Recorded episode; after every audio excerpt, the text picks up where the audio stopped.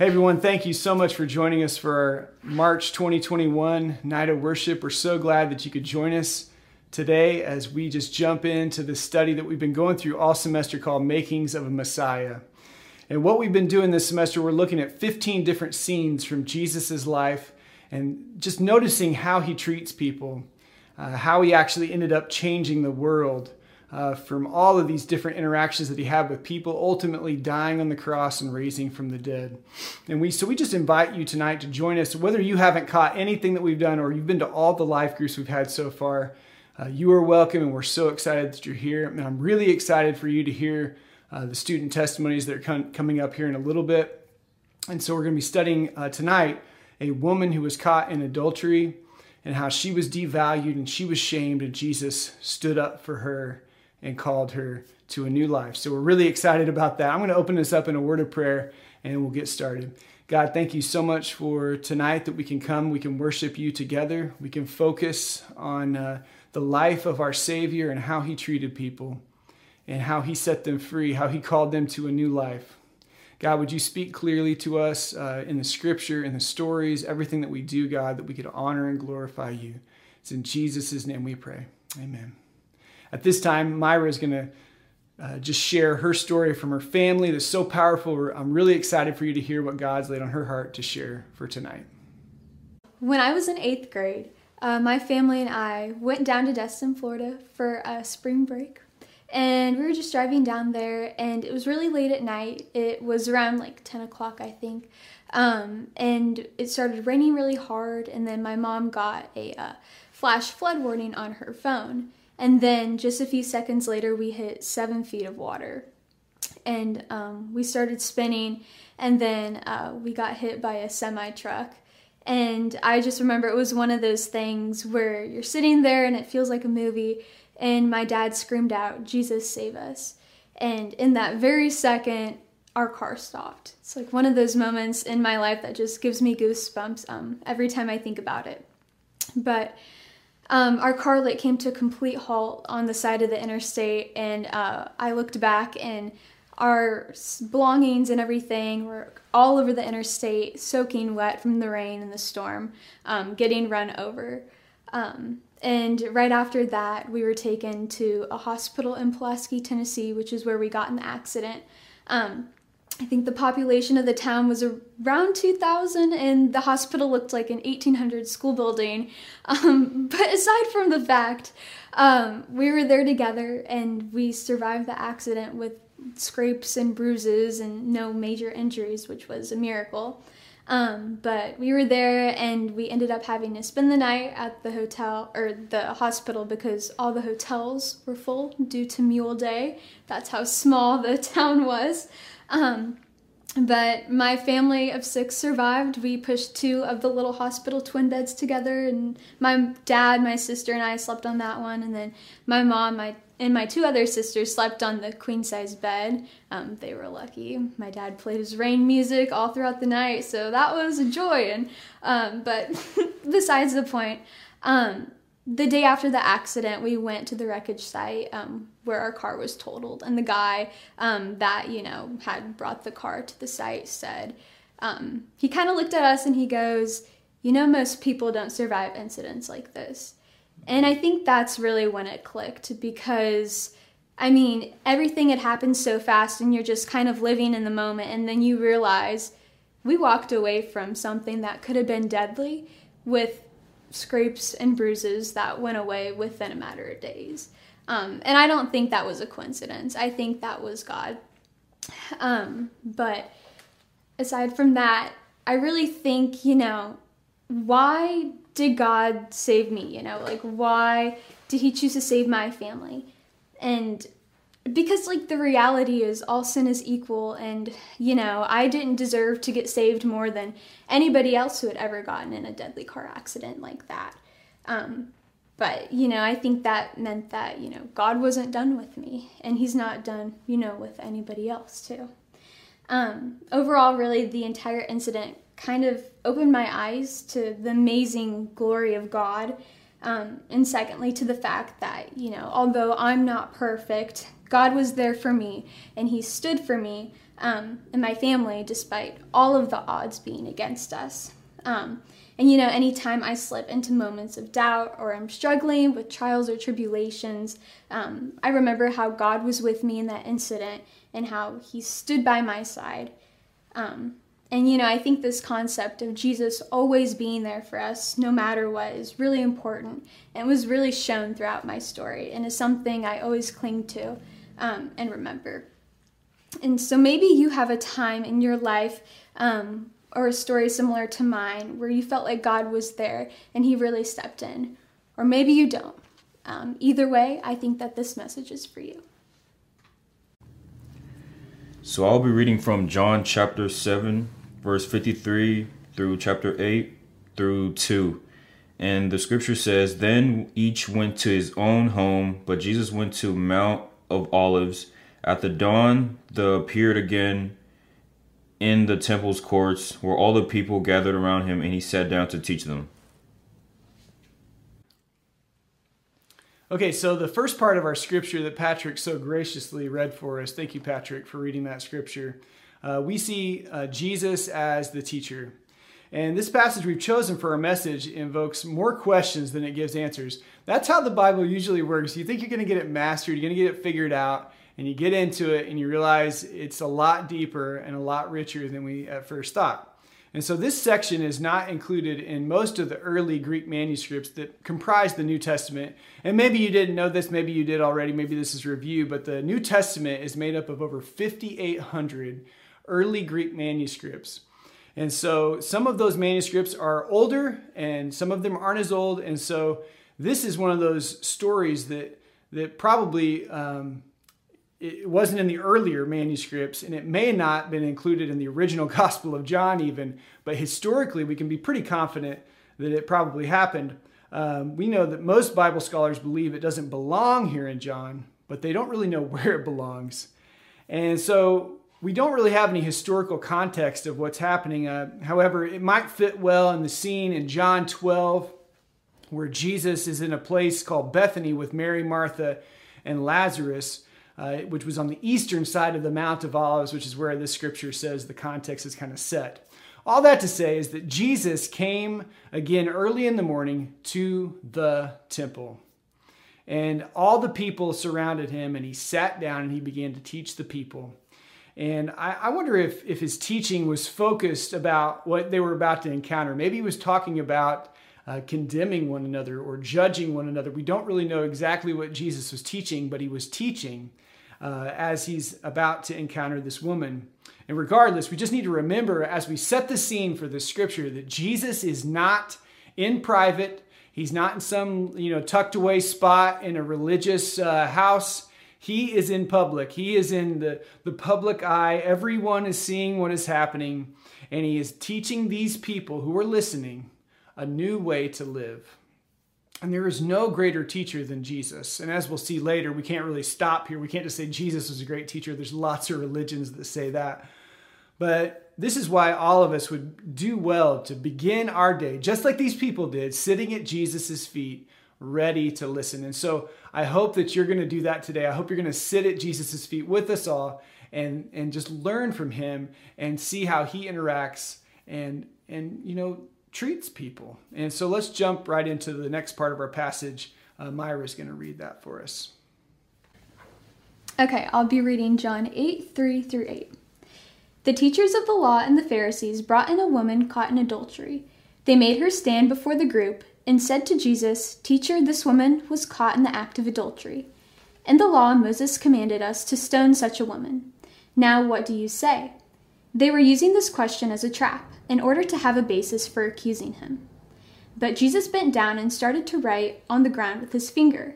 When they kept on questioning him, he straightened up and said to them, Let any one of you who is without sin be the first to throw a stone at her. Again, he stooped down and wrote on the ground. Thank you, Myra, so much for reading that scripture. Uh, the first section we talked about Jesus as the teacher. We're, we're sitting at his feet at this scene that we're painting. And now we're going to be talking about Jesus, the scribbler. Uh, we see also in the scripture that we see the experts, the supposed experts, enter the scene. We have the Pharisees and the scribes. And the scribes were the experts in the intricacies of the Hebrew text, the Old Testament. And the Pharisees were the experts in the teaching of the Old Testament. And in order to convict anyone of a capital offense like this, uh, being able to kill someone for what they had done, the Old Testament required witnesses to throw the first stone. You can look that up in Deuteronomy chapter 17, verse 7. I was actually just reading about this in Leviticus as well. It's all the way through the, the Old Testament. where Witnesses were required to convict someone of a capital crime like this. And so this means that one of them, one of these experts, one of these scribes or Pharisees, probably was there to witness the, the act of adultery, which is very much disturbing when we think about that.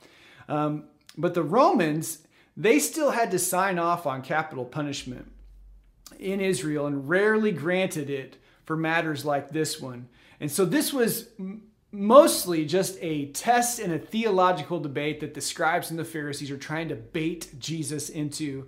And they're using this woman in the process. I love this quote from Colin Kruse is so good in his commentary. They limited the application of the law by saying that it applied to such women when in fact the law applied to both the adulterers and the adulteress adulteresses. And so what Jesus he was he was probably surprised at what they were doing because it, of course it takes two to commit adultery, but only the woman is brought before Jesus. And so the big question is what was Jesus writing on the ground in this passage? And ultimately, we have no idea. It could have been that he was saying that these accusers were also guilty of adultery. I thought the following uh, comment from uh, Augustine was really interesting when it referred to Jeremiah 17 3, talking about writing on the ground.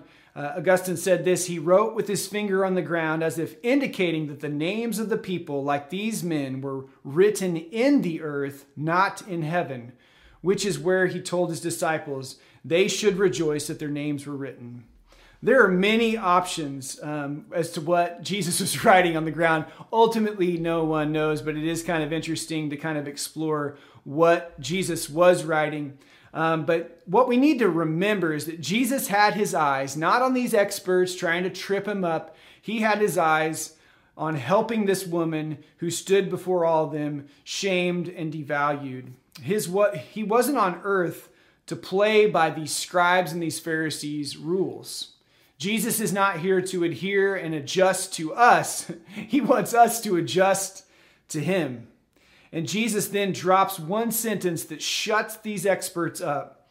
He says, Let him who is without sin be the first to cast the stone. So, legally, according to the Hebrew scriptures, um, they could do this as witnesses. You know, they could throw these stones according to the Old Testament because they saw it happen. Now they would probably get in trouble with the Romans.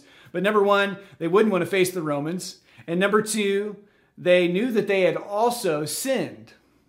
And Jesus goes back again for a second time, starts scribbling on the ground, uh, which helps him keep his attention on what matters most to him in this scene. Not these experts, not the theological debate, not winning an argument, but keeps the attention on this woman who was desperately in need of a defender. So, right now, uh, Patrick's going to read the rest of our scripture from John chapter 8, verses 9 through 11. So, John chapter 8, verse 9 through 11, in the scripture says, At this, those who heard began to go away one at a time, the older ones first, until only Jesus was left, with the woman still standing there. Jesus straightened up and asked her, Woman, where are they? Has no one condemned you? No one, sir, she said. Then neither do I condemn you, Jesus declared. Go now and leave your life of sin. Thanks, Patrick, for finishing out our scripture. Uh, this last section is the one that really gets our attention and what happens. And, and so we have Jesus the teacher, then Jesus the scribbler, and now in this last section we have Jesus the defender. In walking away from the scene, the religious leaders, what they're doing is they're admitting that they were no better than this woman. They had used her as a prop in order to trap Jesus, but now he, he had used just one sentence to send them scattering. Jesus would be the only one who could have rightfully thrown a stone at this woman because you know he had not sinned uh, in his life and yet he was the one that was going to step in and defend her And so Jesus chose not to condemn her, uh, but he knew that inflicting further shame on her, it wouldn't be helpful. And I think this is kind of where we get, and the immediate application is just so obvious for us as Christians. We'll get to that in a second. Um, but we think that if, I, I think a lot of times we think, well, my job isn't to judge or to condemn anyone. And so we, and we think if we disagree with someone's lifestyle, then we are condemning them. But Jesus didn't think this way. He didn't think that this was the case with this woman or with anybody that he met, whether it was Zacchaeus or Matthew or any other notorious sinner that he had come across in his earthly ministry. Uh, he could stand with this woman, desiring her to be treated with dignity and respect, with all the rights and privileges that everyone else had, while at the same time calling her to live a new life. And while many people in our culture and even in our churches, even in our campus ministries at IUPUI and across the uh, United States and around the world, we see this as an impossibility. How am I going to defend someone and at the same time call them to live a different lifestyle or invite them to live a different lifestyle is a better way to put that. Jesus saw this, this, this idea of this tension between these two as being vital to his mission as the Messiah to teach us more about how we should treat each other. And I think there, there's an old saying among Christians that goes like this love the sinner and hate the sin. And it seems that the generation maybe before uh, our college students today uh, were really, really good at, um, you know, hating the sin and not not so great about loving the sinner maybe the way that jesus did and i think probably in today's culture uh, with the students with you guys I think the big issue sometimes is we're really good at loving the sinner, uh, being there for them. We're not really great at hating the sin. And I know there's varying people that struggle with varying aspects of that. Um, but it's really fascinating to think about. And I think last week we saw in our scripture, we saw Jesus heal a man at the pool of Bethesda. And afterward, we saw him say something similar, like he said to this woman when he said, Go and sin no more. Uh, to that man, he said, Go so that something worse will not happen to you. Um, which kind of takes us off guard when you just change someone's life and heal them when they've been lame. They can't walk for 38 years, but that's what Jesus did. And honestly, the work of defending people and yet still being unafraid to invite them, to call them to a new life, is one that will necessitate not our intellect, not uh, trying to figure out the perfect thing to say, uh, not trying to, you know, any of these things that are performance driven. I th- really think that this is an art, a craft that has to come through walking by the Spirit, as we see in Galatians 5 16 through 26. So I think that's something we all need to consider today that walking by the Spirit, you know, letting the Holy Spirit guide. Jesus, of course, is the best at it, and we're here to emulate Him as we follow Him to obey Him. And so I think that's the only way that we're going to properly balance both you know defending someone and inviting them to live a brand new life. Hello, everyone. My name is Patrick Neblet Jr., and this is my story after reading what the passage and what God has laid on my heart. So, a couple of Sundays ago, me and my roommate we went to church. I was really enjoying the morning, and I got a, I just bought a new suit, new shoes, new pants, everything. So I was really, you know, looking good. I like to have a motto: if you look good, you feel good. And so we went to church, and then towards the end of church, they were doing altar call where people go up and receive prayer from from the prayer warriors. And then I went up there, and then I asked for a simple prayer. And then before I know it, they made it into being like slain in the spirit. P- people were expecting me to like start jumping everywhere crying and everything speaking in tongues, but I didn't do that. And in that moment, I thought about faking it, and I told myself that I'm not going to do that because I feel like I would definitely be lying to myself and not being true to myself. So after that day, I kind of felt bad because I was literally in front of the entire congregation, and I kind of felt bad. I felt judged, and I kind of felt, you know, ashamed and embarrassed because everybody was expecting me to act a certain way, but I didn't do that. And so when I was driving, when me and my roommate was driving back to our apartment, I kind of felt depressed and kind of ashamed. And then later that day, we went to uh, evening service, but I didn't do nothing. I wasn't praising God, worshiping, praying, anything because honestly, after that whole moment, after not receiving or being slain in the spirit, people might say, I just kind of felt hopeless and my whole faith was shot in that process. And so I went to bed not praying. I even woke up the next day not even praying at all. And honestly, I just questioned if God really existed after that whole event. And so that morning I went to the gym like I usually do, but it was very emotional for me because I was just crying. And I think I'd even I went to the gym and I just went back home because I just couldn't do anything. And so after that, I got on with my daily routine and then towards the afternoon, I texted two of my roommates and one of my other friends. I actually wrote them a suicidal note, three suicidal notes, and told them that I'm not going to be here. Don't mind. Don't even bother looking for me or anything like that and my other my roommate which which is my best friend he called the police and they had to come and get me from the library. And they handcuffed me and they put me in the police car and they took me to Eskenazi uh, mental institution. And then after that that I got settled in I had to wear a, a green gown. And after just sitting in that whole mental institution it just made me feel really depressed. I that was probably have to be one of the lowest points of my life and I kind of felt really bad and I thought to myself that I wasn't going to make it through the day and I just called it quits from then. And so they so it took them 6 hours for them to come and see me to ask me questions like how I'm feeling, how you doing and stuff like that. And I thought I was going to get diagnosed with a mental issue like depression, bipolar, like one one day I'm happy and I'm go-getter and then the next day I'm sad and depressed. So that's what I actually thought. And then before the psychiatrist came and talked to me, I actually got a couple of calls from my parents, family, friends, childhood friends, and different things. They call, they basically talk to me, say, Patrick, your life matters. Don't let something like that get to you. There's a lot of things that God has for you. If you kill yourself now, you'll basically be leaving us behind, leaving a whole legacy behind. You will never get to fulfill your potential and stuff like that. And so I thought to myself, like, they're right. And after that day, I shouldn't let, you know, that one moment of not, you know, receiving the Holy Spirit, speaking in tongues and acting a certain way get to my feelings like that. And so even during the church, like everyone will judge me because I don't listen to, you know, a certain kind of music. I do listen to gospel, but it's like when I'm worshiping God, you know, during my God times. But most of the day, I like to listen to seven my 70 souls, 80s, 90s, and stuff like that. And so after that, when the psychiatrist came and talked to me after six hours later, which was a long time, and they asked me a couple of questions like, "How are you feeling? How are you doing?" And I basically told them the absolute truth. And then I thank God that I wasn't diagnosed with any mental issue. And after just sitting in that mental hospital bed with a camera and like a border TV because the room was literally empty because they tried to make sure that you're not going to harm yourself with like certain equipment and there was only like a chair there.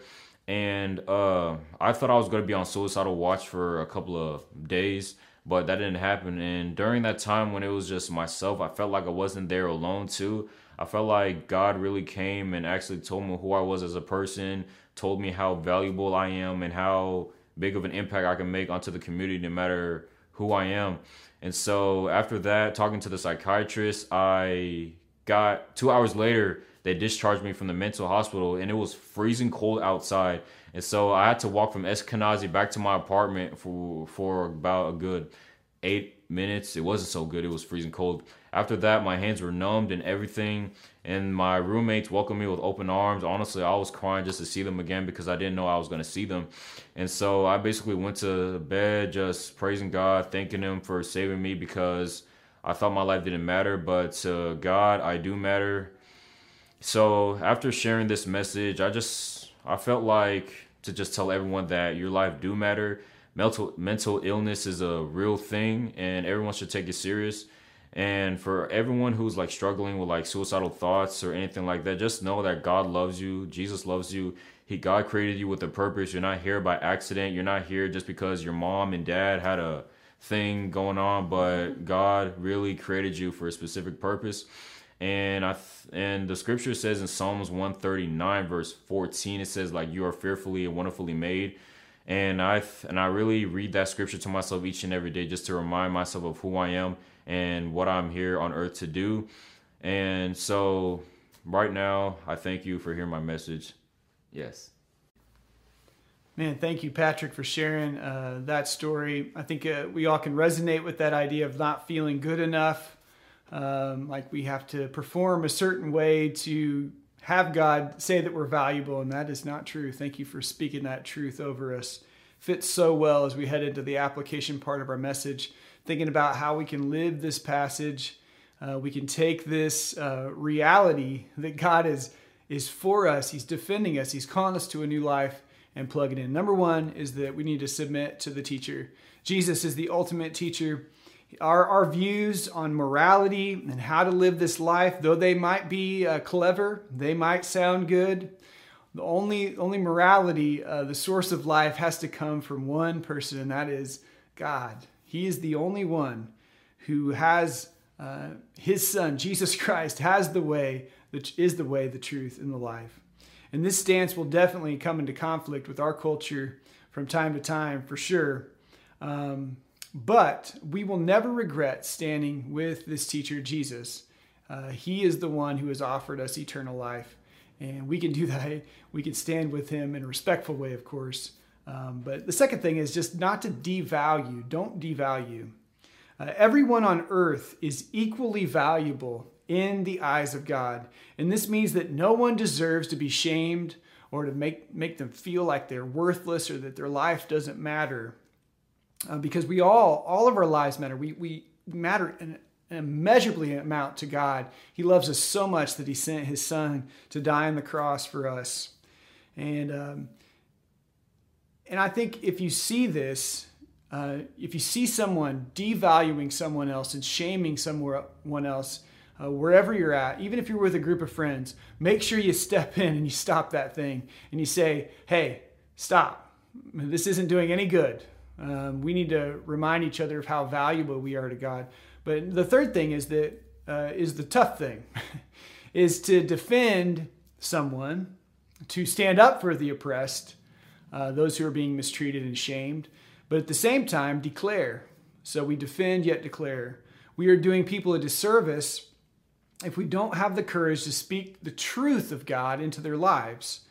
Uh, sure, we want to treat everyone with respect and dignity and compassion, but we also want them to live the best life possible.